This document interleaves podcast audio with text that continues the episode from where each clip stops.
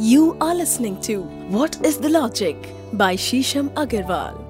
दोस्तों बार बार हमें डीएम्स मिल रहे हैं कि हवन करने की विधि क्या है? क्या हम घर पे भी हवन कर सकते हैं? और अगर हम घर पे हवन करते हैं तो हम हवन किस प्रकार से करें और किस तरह से वो हमारे लिए लाभदायक भी होता है? दोस्तों, जिस तरह से आप हमें लगातार अपने प्रश्न भेज रहे हैं, अपना प्यार हमें भेज रहे हैं, हम आपके बहुत ही आभारी हैं जिस तरह से आप हमें रुचि लेकर सुन रहे हैं और ना केवल लोग रुचि लेकर सुन रहे हैं, बल्कि बहुत सारे एप्स पे हमारा पॉडकास्ट अवेलेबल भी है रेड एफ़ के ऐप पे भी अवेलेबल है। लोग लगातार इनको ना केवल सुन रहे हैं, बल्कि इनको आगे अपने व्हाट्सएप ग्रुप्स पे भी फॉरवर्ड कर रहे हैं। और जहाँ जहाँ पर भी उनको लगता है कि इस ज्ञान से किसी के जीवन में उन्नति आएगी या ये ज्ञान लाभप्रद होगा तो वहाँ पर भी लोग लगातार इन पॉडकास्ट को फॉरवर्ड कर रहे हैं और जिस तरह से हमारी लिसनरशिप बढ़ रही है, आपका प्यार हमें निरंतर मिल रहा है।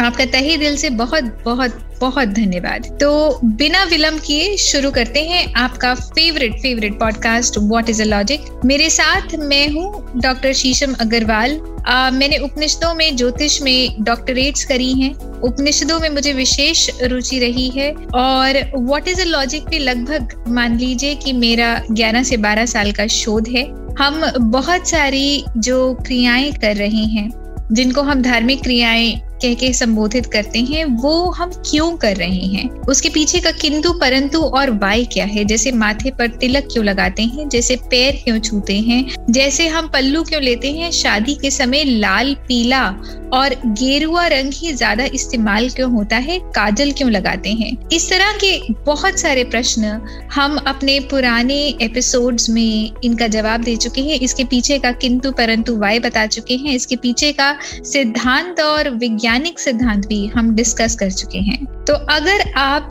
जानना चाहते हैं। इन चीज़ों के पीछे का तथ्य, इन चीज़ों के पीछे का वाई तो ज़रूर सुनिए हमारे episodes what is a logic के। लगभग हमें एक साल हो गया है आपके सामने इन एपिसोड्स को लाते हुए और जिस तरह से व्हाट इज़ अ लॉजिक ने ग्रो किया है, जिस तरह से आपका प्यार हमें मिला है, दोबारा मैं कहूँगी हम आपके बहुत बहुत आभारी हैं और बिना विलंब किए शुरू करते हैं आज का हमारा एपिसोड कि घर में हवन करने की विधि क्या है? दोस्तों जिस तरह से आप हमें बार बार पूछ रही हैं कि घर में हवन करने की क्या विधि है? क्या घर में हवन करना संभव है? क्या घर में हव्य बनाना संभव है? और किस तरह से हम हव्य बनाएँ? और हवन करने के अब जैसे कई बार ऐसा होता है कि कई लोग रोज हवन करते हैं या हव्य घर में ही बनाते हैं तो उसका क्या फ़ायदा है क्या लाभ है? और किस तरह से इससे आपके जीवन में उन्नति आती है। दोस्तों, हवन की जो विधि है, वो आपके कार्यों को सिद्ध करती है। आपके घर से नकारात्मक ऊर्जा का नाश होता है और घर शोभनीय होता है। एक तरह से आप ऐसे मान लीजिए कि जब नेगेटिविटी नकारात्मक का नाश हो जाएगा आपके घर से तो जो एनर्जी रह जाएगी उस वैक्यूम में वो केवल पॉजिटिव एनर्जी होगी और एनर्जी अपने आप में मल्टीप्लाई भी करती है। तो जब नेगेटिविटी हटेगी तो ऑटोमेटिकली पॉजिटिव एनर्जी की ग्रोथ होगी पॉजिटिव एनर्जी बढ़ेगी और वो न केवल बढ़ेगी मल्टीप्लाई होगी, बल्कि फिर वो आपके घर का और आपके जीवन का एक अचूक हिस्सा भी हमेशा बन के रहेगी। दोस्तों, ये भी कहा जाता है कि अग्नि में हमारे देवी देवताओं का वास है।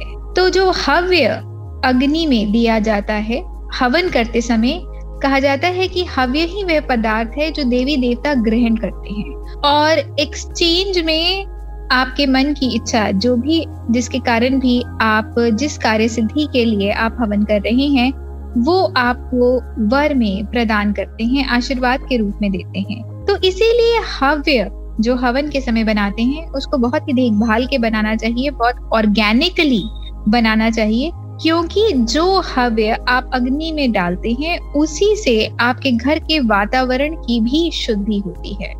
बाज़ार में भी हवन की सामग्री मिलती है। पर, मेरी रिकमेंडेशन है कि बाज़ार से हवन की सामग्री ना खरीदें, बल्कि घर के अंदर भी अगर आप हवन की सामग्री बनाएँगे, हव्य बनाएँगे तो बहुत ही आसानी से बना पाएँगे। दोस्तों, जब आप पूजा करते हैं तो भी भगवान के लिए कुछ भोग बनाते हैं, कुछ खाने का पदार्थ बनाते हैं। तो एक तरह से अगर समझा जाए तो हवन के समय जो हव्य अग्नि में डाला जाता है, वही अपने आप में ईश्वर के लिए, देवी देवताओं के लिए भोग का पदार्थ भी है। हवन सामग्री बनाने की प्रक्रिया। दोस्तों, उसके लिए हमें काले तिल चाहिए। तिल के ही आधी सामग्री के चावल चाहिए। चावल की आधी सामग्री के जौ जौ की आधी सामग्री की शक्कर और शक्कर की आधी सामग्री का घी। अगर आप समझें तो इसका अनुपात भी कितना प्रपोशनेट लगता है, ऐसे लगता है कि एक एल्गोरिदम सी चल रही है। मैं दोबारा कहती हूँ, काले तिल काले तिल की आधी सामग्री के चावल चावल की आधी सामग्री की जौ जौ की आधी सामग्री की शक्कर और शक्कर की आधी सामग्री का घी। इस सामग्री को अच्छी तरह से मिलाएँ। हवन के लिए तांबे का कुंड लें। क्योंकि कॉपर तांबा अपने आप में शुद्धिकरण करता है तो इसीलिए तांबे का कुंड सबसे उत्तम माना जाता है। मान लीजिए कि अगर तांबे का कुंड उपलब्ध ना हो तो पीतल या लोहे का कुंड भी ले सकते हैं। आप मिट्टी का हवन कुंड भी बना सकते हैं, और या फिर अगर आपको कुछ भी ना मिले और आपको ये लगता है कि हर चीज़ का अभाव है या आप इस वक्त मार्केट से जाके, बाज़ार से जाके ला नहीं सकते तो आप केवल दस ईंटें भी रख देंगे तो उनका भी अपने आप में एक हवन कुंड तैयार हो जाएगा। कहने का मतलब ये है कि अगर आपकी मंशा है और आप हवन करना ही चाहते हैं तो आप केवल ईंटें लगाकर भी अपने लिए एक हवन कुंड का निर्माण कर सकते हैं। दोस्तों, समीधा की जो लकड़ी है, हवन की जो लकड़ी है, वो दस उंगल की होनी चाहिए और एक मुट्ठी से ज़्यादा चौड़ी नहीं होनी चाहिए। और सबसे ज़्यादा जो ध्यान रखना है वो ये कि लकड़ी में ना ही कोई कीड़ा लगा हो, ना ही लकड़ी सड़ी हुई हो और लकड़ी अपनी छाल के समीत दोस्तों, इस बात का ध्यान रखिए कि फायर, अग्नि अपने आप में एक बहुत ही ट्रांसफॉर्मेटिव फोर्स है। तो जो भी चीज़ आप अग्नि के संपर्क में लाएँगे, वो ट्रांसफॉर्म होकर ही आपके एनवायरमेंट में एक एनर्जी के रूप में फैलेगी। अगर आपको ये लगता है कि आप हवन करना चाहते हैं, पर जो करने का तरीका है वो शुद्ध नहीं है, या आपके प्रोसेस में, या आपके सामान में, या आपकी सामग्री में शुद्धिकरण नहीं है, आप जल्दी जल्दी करते हैं, या चीज़ों को उतना ऑर्गेनिक नहीं रखते तो आप फिर उतना लाभ भी नहीं उठा पाएँगे। और ये जो हवन का तरीका है, ये अपने आप में स्क्रिप्चर से लिया हुआ है, प्राचीन किताबों से लिया हुआ है तो ये अपने आप में ही एक बहुत शुद्ध तरीका है, सनातन तरीका है। और अगर आप इस तरीके से करते हैं, चाहे आप बहुत सारी सामग्री ना भी बनाएँ, एक छोटी क्वांटिटी में, एक लिमिटेड प्रपोर्शन में भी अगर आप सामग्री बनाते हैं तो आप ये महसूस करेंगे कि जितनी भी देर आप हवन करते हैं इस सामग्री से, आपको जो उसका फल है वो दुगना चौगना होके मिलता है। दोस्तों, कुछ और भी विधि विधान है हवन करने के, कि पत्नी पति के दाहिनी ओर बैठकर हवन करें। पति के हाथ से हाथ लगाकर आहुति डालें। वैवाहिक जीवन में पति पत्नी हवन में साथ बैठकर अगर हवन करते हैं तो उनको लाभ ज़्यादा होता है। अगर आप इसको समझना चाहें तो इस तरह से, क्योंकि शादी के बाद पति पत्नी जो भी कार्य करते हैं, उसमें वो बराबर के हिस्सेदार हैं। तो अगर एक व्यक्ति के अंदर सकारात्मकता आती है और दूसरा उससे अछूता रहता है तो आपस में वो जो कॉन्जिकल ब्लिस है, जो मैरिटल ब्लिस है, वो कहीं ना कहीं फिर भी कम रह जाएगा। पर अगर दोनों कपल मिल के दोनों दंपति मिल के एक पॉजिटिव माइंडसेट से, एक सकारात्मकता का आवाहन करते हैं अपने जीवन में तो ना केवल उनके इंडिविजुअल लाइफ में पॉजिटिविटी आएगी, बल्कि सामूहिक रूप से भी उनके जीवन में, उनके दाम्पत्य जीवन में एक उभार आएगा, एक प्रगति आएगी। हवन में पहले अग्नि प्रज्वलित करें, फिर लकड़ी लगाएँ।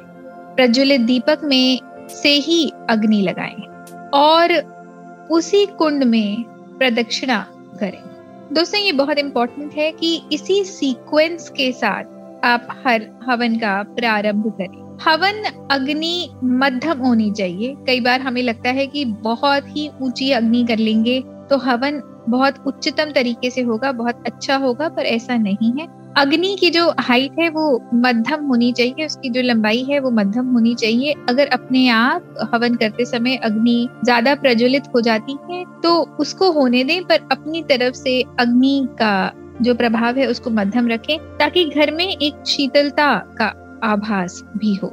सबसे पहले आहुति देकर गणेश जी का आवाहन करें और जब भी हवन कर रहे हैं तो मृगी मुद्रा बनाएँ। मृगी मुद्रा मतलब कि आपकी जो रिंग फिंगर है और जो आपकी टॉल फिंगर है, जो आपकी बड़ी फिंगर है, इन दोनों को आप अंगूठे से जोड़ लें। और जब भी हवन करें तो केवल इन्हीं दोनों फिंगर्स का, इन्हीं दोनों उंगलियों का इस्तेमाल करें। जो आपकी इंडेक्स फिंगर है और जो आपकी छोटी फिंगर है वो कोशिश करे कि हवन सामग्री को टच ना करे। ये जो दोनों फिंगर्स होती हैं, दोस्तों, ये परिचायक भी हैं, भगवान शिव की, आध्यात्म की, पराभौतिक की स्पिरिचुअलिटी की। तो जब हम इन दोनों फिंगर से हवन करते हैं, इन दोनों फिंगर से आहुति देते हैं तो हम अपने शरीर में, अपने चक्रास को और ज़्यादा एक्टिवेट करते हैं और पराभौतिक शक्तियों से ज़्यादा संलग्न होते हैं, उनकी तरफ़ ज़्यादा आकर्षित होते हैं। और जितनी ज़्यादा आप पराभौतिक एनर्जीज को आकर्षित करेंगे, उतनी ही ज़्यादा आप अपने जीवन में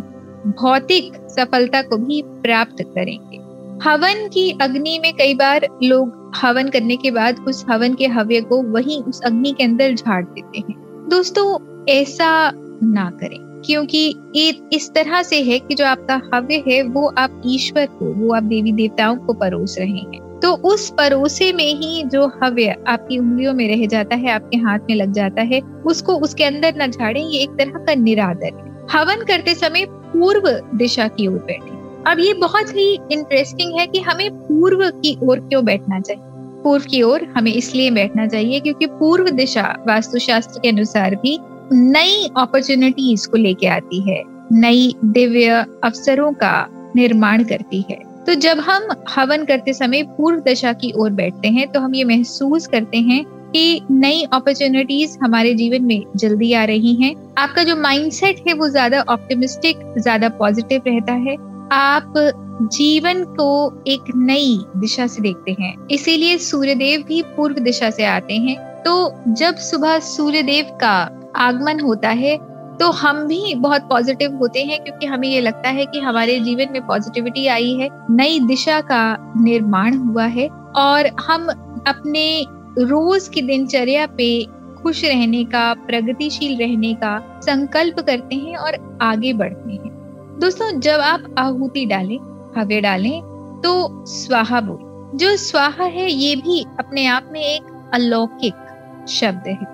स्वाहा कहने से हम अपने जीवन की नेगेटिविटी से मुक्त हो जाते हैं और जो अपने जीवन की सकारात्मकता है, उसको उजागर करते हैं। दोस्तों, आजकल आप सुनते होंगे स्विच वर्ड्स के बारे में हीलिंग कोड्स के बारे में, जो हमारे ये मंत्र हैं और इनके ये कुछ अलौकिक बीज मंत्र हैं। ये भी अपने आप में एक तरह से मान लीजिए कि कुछ कोड्स हैं। जितना ज़्यादा आप इनका उच्चारण करेंगे, उतना ही ज़्यादा आप भी एनकोडेड होंगे। इनकी ऊर्जा से, इनके अर्थ से और इनके मतलब से। जब आप स्वाहा बोलते हैं तो एक तरह से आप अपने जीवन की नेगेटिविटी से, नकारात्मकता से और उन वाइब्रेशन से, जिनसे आप मुक्त होना चाहते हैं या वो पैटर्न्स जो आपकी लाइफ में बार बार रिपीट हो रहे हैं या कुछ ऐसी ब्लॉकेजेस जो आपकी डिज़ायर को मैनिफेस्ट नहीं होने दे रही, आपकी कार्य सिद्धि में अड़चन डाल रही है, आप उन सबसे मुक्त हो जाते हैं। और जब आप मुक्त हो जाएँगे तो ऑटोमेटिकली पूर्व दिशा के जो अवसर हैं अपॉर्चुनिटीज़ हैं, जो पॉजिटिविटीज हैं, एक अच्छा माइंडसेट है, उसकी तरफ़ अपने आप ही आकर्षित होंगे। धन्यवाद। दोस्तों, हम आपका बहुत बहुत धन्यवाद करते हैं। लगातार ग्रेटिट्यूड में है। जिस तरह से आप लोग हमारे साथ जुड़े हैं, हमारे एक एक एपिसोड को इतनी सराहना, इतना प्यार, इतना प्रेम दे रहे हैं। लोग किस तरह से आप हमें मैसेजेस भेज रहे हैं। हर एक एपिसोड की इतनी प्रशंसा इतनी प्रशंसा कर रहे हैं। हम आपके बहुत बहुत आभारी हैं और आपके प्यार से बिल्कुल गद गद हो गए हैं। लगातार ये ज्ञान धारा, ये ज्ञान का प्रवाह आपके जीवन में लाते रहें। आपका जीवन उन्नति से भरते रहें और ये ज्ञान न केवल एक शोध का विषय है या आपको जीवन में, आपके जीवन में विचारशीलता लाता है, बल्कि आपके जीवन शैली को, आपके लाइफस्टाइल को एक दिशा और दशा भी देता है। अगर आपके भी इस तरह के कुछ प्रश्न हैं, आप भी कुछ पूछना चाहते हैं तो आप मुझे डीएम कर सकते हैं। मैं आपको इंस्टाग्राम पे मिल जाऊँगी, डॉक्टर शीशम अग्रवाल के नाम से, और फेसबुक पे मैं डॉक्टर शीशम बंसल के नाम से आपको मिल जाऊँगी। अगर आप भी जानना चाहते हैं चीज़ों का किंतु परंतु वाई तो हमें ज़रूर मैसेज करिए इंस्टाग्राम पे फेसबुक पे। आप एमेजोन पे मेरी कुछ बुक्स भी देख सकते हैं। ओम भी हमारी किताब है, उपनिषदों पे भी मेरी एक बुक है। मेरे फिक्रे है, और वॉट इज़ द लॉजिक को भी हम जल्दी ही एक किताब के रूप में संकलित करके ला रहे हैं। एक और मेरी बुक आने वाली है, कैसे? जिसमें हम बहुत सारी जो परंपराएँ हैं कस्टम्स है, रीति रिवाज है, उनको क्यों करते हैं और किस लिए करते हैं और सबसे ज़्यादा कि कैसे करना चाहिए? उसका जो मेथड है, उसकी जो टेक्निक है, वो भी आपके सामने बहुत जल्दी आएगी। तो अगर आप ज्ञान के प्रत्याशी हैं तो ज़रूर इन बुक्स को ऑर्डर करिए और अपने जीवन में इस ज्ञान को बढ़ाते रहिए। धन्यवाद। You are listening to What is the Logic by Shisham Agarwal.